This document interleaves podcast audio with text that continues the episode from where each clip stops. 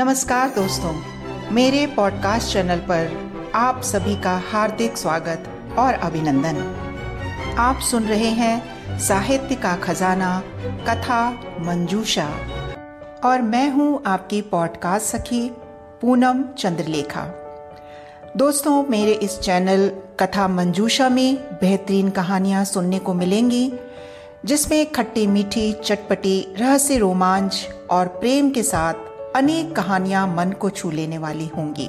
और मुझे पूरा विश्वास है कि आपको ये कहानियाँ ज़रूर पसंद आएँगी।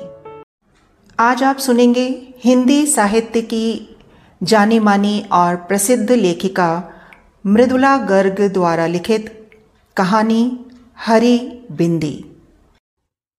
कहानी हरी बिंदी, लेखिका मृदुला गर्ग। आँख खुलते ही आदतन सबसे पहले नज़र कलाई पर बंधी घड़ी पर गई। सिर्फ़ साढ़े छह बजे थे। उसने फ़ौरन दोबारा कस के आँखें बंद कर ली और इंतज़ार करने लगी कि अब पलंग चरमराएगा और आवाज़ आएगी। उठना नहीं है क्या? पर जब देर तक चुप्पी बनी रही तो आँखें खोल कर देखा। बिस्तर पर वो अकेली है। अरे हाँ रात ही तो राजन दिल्ली गया है। याद ही नहीं रहा।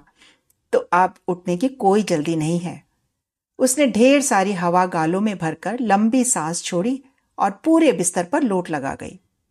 दूसरे सिरे पर जाकर मुँह पर बाह रखकर लेटी तो कानों में घड़ी की टिक टिक बज उठी। वह मुस्कुरा दी। उसने कलाई, उसे कलाई पर घड़ी बांधकर सोने की आदत है। रोज राजन चिड़कर कहता है, ये क्या? सारी रात कान के पास टिक टिक होती रहती है। इसे उतारो ना।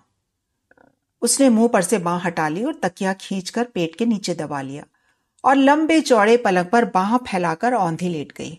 ओह, सुबह देर तक सोने में कितना आनंद आता है। राजन होता है तो सुबह छह, साढ़े छह बजे से ही खटर पटर शुरू हो जाती है। चाय नाश्ते की तैयारी, दोपहर का खाना साथ में और आठ बजे राजन दफ्तर के लिए रुखसत। न जाने राजन को जल्दी उठने का क्या मर्ज है। खैर आज वह स्वतंत्र है, जो चाहे करे। उसने शरीर को ढीला छोड़ दिया और दोबारा सोने की तैयारी करने लगी। फिर आँख खुली तो साढ़े आठ बज चुके थे। उसने एक प्याला चाय बनाई और खिड़की पक का पर्दा हटाकर बाहर झांकने लगी। दूर तक धुंध छाई थी। आज ज़रूर बरसात होगी, उसने सोचा। उसे धुंध बहुत भली लगती है। जब मालूम नहीं पड़ता वहाँ कुछ दूर पर क्या है। तो अनायास आशा होने लगती है कि कोई अनुपम और मोहक वस्तु होगी। मैं भी खूब हूँ। उसने मुस्कुराकर सोचा, मुझे धुंध में खुलापन लगता है और सूर्य के प्रकाश में घुटन। चाय पीकर गर्म पानी से देर तक नहाया जाए, उसने सोचा और बाल्टी भरने लगी। फिर ठंडे पानी की फुहारी ऊपर छोड़ ली और एक गज़ल गुनगुना उठी। बड़े तौलिए से खूब रगड़कर बदन पोछा। आज एक अद्भुत स्फूर्ति और उत्साह का अनुभव हो रहा है। नीले रंग का कुर्ता और चूड़ीदार पजामा पहना तो नीले रंग की बिंदी माथे पर लगाने को हाथ बढ़ गया। फिर न जाने क्या सोचकर उसे छोड़ दिया और बड़ी सी हरी बिंदी लगा ली। राजन होता तो कहता, नीले पर हरा, क्या तुक है? उसने दर्पण में दिख रही अपनी प्रतिछाया को ज़ुबान निकालकर चिढ़ा दिया और कहा तुक की क्या तुक है? और वह खिलखिलाकर हंस पड़ी। दराज खोली तो नज़र चांदी की बाली पर पड़ गई। उठाकर कानों में लटका ली। विवाह के बाद से पहननी छोड़ दी थी। नकली है ना? और ज़रूरत से ज़्यादा बड़ी, राजन कहता है। एक पुराना बैग हाथ में ले, झपट कर बाहर निकल आई। बरामदे में मुंडू बैठा आराम से सिगरेट फूक रहा था राजन की। उसे देखते ही हथेली में छिपा, बड़ी संजीदगी से बोला, खाना क्या बनाऊँ? कुछ नहीं, उसने कहा, नहीं खाएँगे तुम्हारी छुट्टी. मुंडू की घबराई सूरत देखकर हंस पड़ी और बोली मेरा मतलब जो तुम्हें अच्छा लगे बना लो। तुम्हें ही खाना है, चाहे खाओ, चाहे छुट्टी मनाओ। बिना यह चिंता किए कि कहाँ जाएगी, क्या करेगी वह सड़क पर दूर तक चलती चली गई। बस इतना जानती थी कि आज का दिन यूँ ही नहीं जाने देगी। कुछ तय करने से पहले बारिश शुरू हो गई।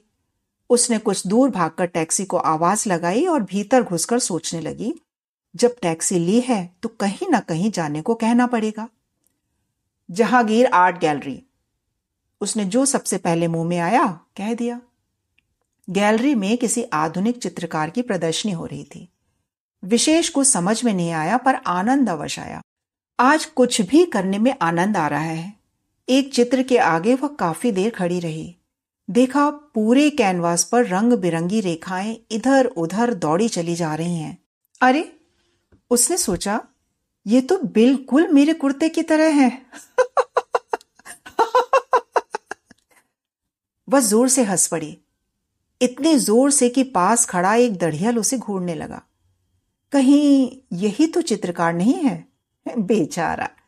ज़रूर चित्र अत्यंत त्रासत रहा होगा। उसने चेहरा गंभीर बनाया और दड़ियल के पास जाकर विनम्रता से कहा, सॉरी, और बाहर निकल आई। बाहर आकर ख्याल आया, हो सकता है वह कलाकार ना हो, उद्योगपति हो। दो किस्म के इंसान ही दाढ़ी रखने का साहस कर सकते हैं, कलाकार और सामंत। सामंत अब रहे नहीं। उनका स्थान उद्योगपतियों ने ले लिया है। अब तो दिन भर यही सोचता रहेगा। उसने सॉरी क्यों कहा?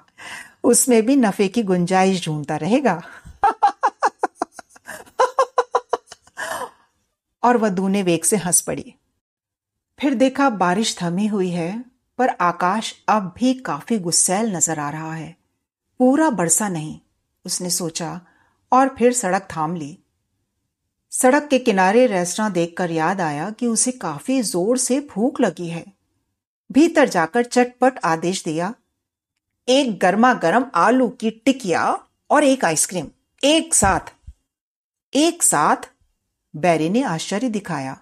हाँ कोई ऐतराज है? जी नहीं, लाया। उसे ठंडा और गर्म एक साथ खाना भला लगता है। कहते हैं दांत खराब हो जाते हैं। कितना चटपट काम हो गया आज? राजन रहता तो बढ़िया जगह बैठकर आराम से खाने की सूची देखने के बाद सोच विचार कर आदेश दिए जाते हैं। खाकर बाहर निकली तो सोचा, पास किसी सिनेमा घर में पिक्चर देख ली जाए। किस्मत से अंग्रेज़ी की पुरानी मजाकिया पिक्चर मिल गई, डैनी के की। राजन कहता है, न जाने तुम्हें डैनी की कैसे पसंद है? मुझे तो उसके बचपने पर हँसी आती है। पर उसे खूब हँसी आती है। फिर हँसी पर हँसी आती है। कभी कभी बेबात पर हँसी आती है, जैसे आज। पिक्चर के दौरान वह आज और दिनों से ज़्यादा ठहाके लगा रही थी। पास बैठे आदमी की सूरत अंधेरे में दिख नहीं रही थी, पर हँसी की आवाज़ ज़रूर सुनाई पड़ रही थी। पता लग रहा था हंसने में उससे दो कदम आगे है। अदाकार की एक खास बेचारगी की मुद्रा पर वे इतने ज़ोर से हंसे कि उनके हाथ आपस में टकरा गए। सॉरी कहने के इरादे से एक दूसरे की तरफ़ मुड़े, पर माफ़ी मांगने के बजाय एक ठहाका और लगा गए। उसके बाद हर बार यही हुआ। हँसी आने पर वे अनायास एक दूसरे को देखते और मिलकर हँसते। खेल खत्म होने पर एक साथ बाहर निकले तो देखा साढ़े चार बजे ही काफ़ी अंधेरा हो चला है।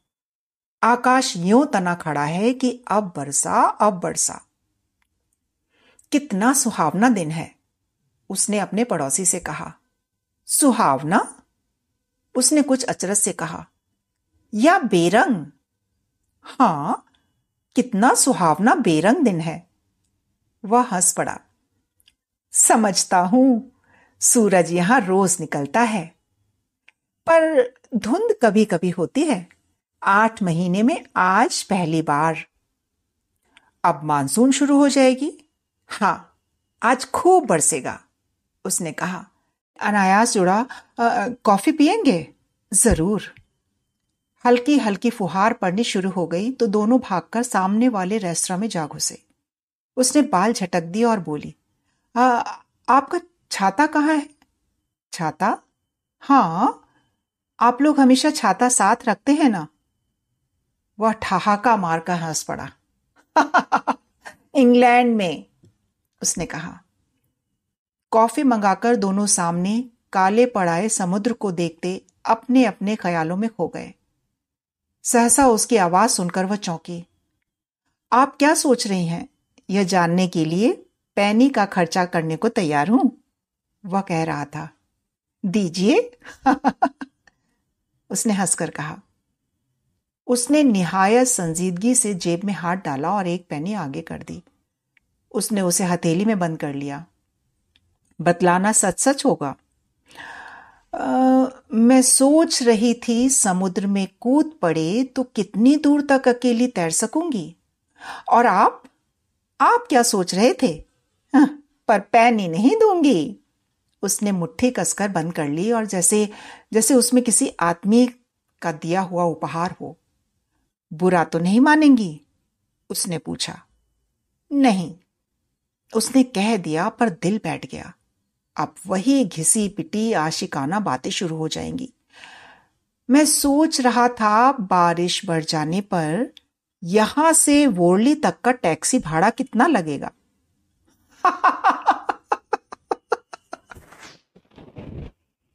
वह ज़ोर से हंस पड़ी।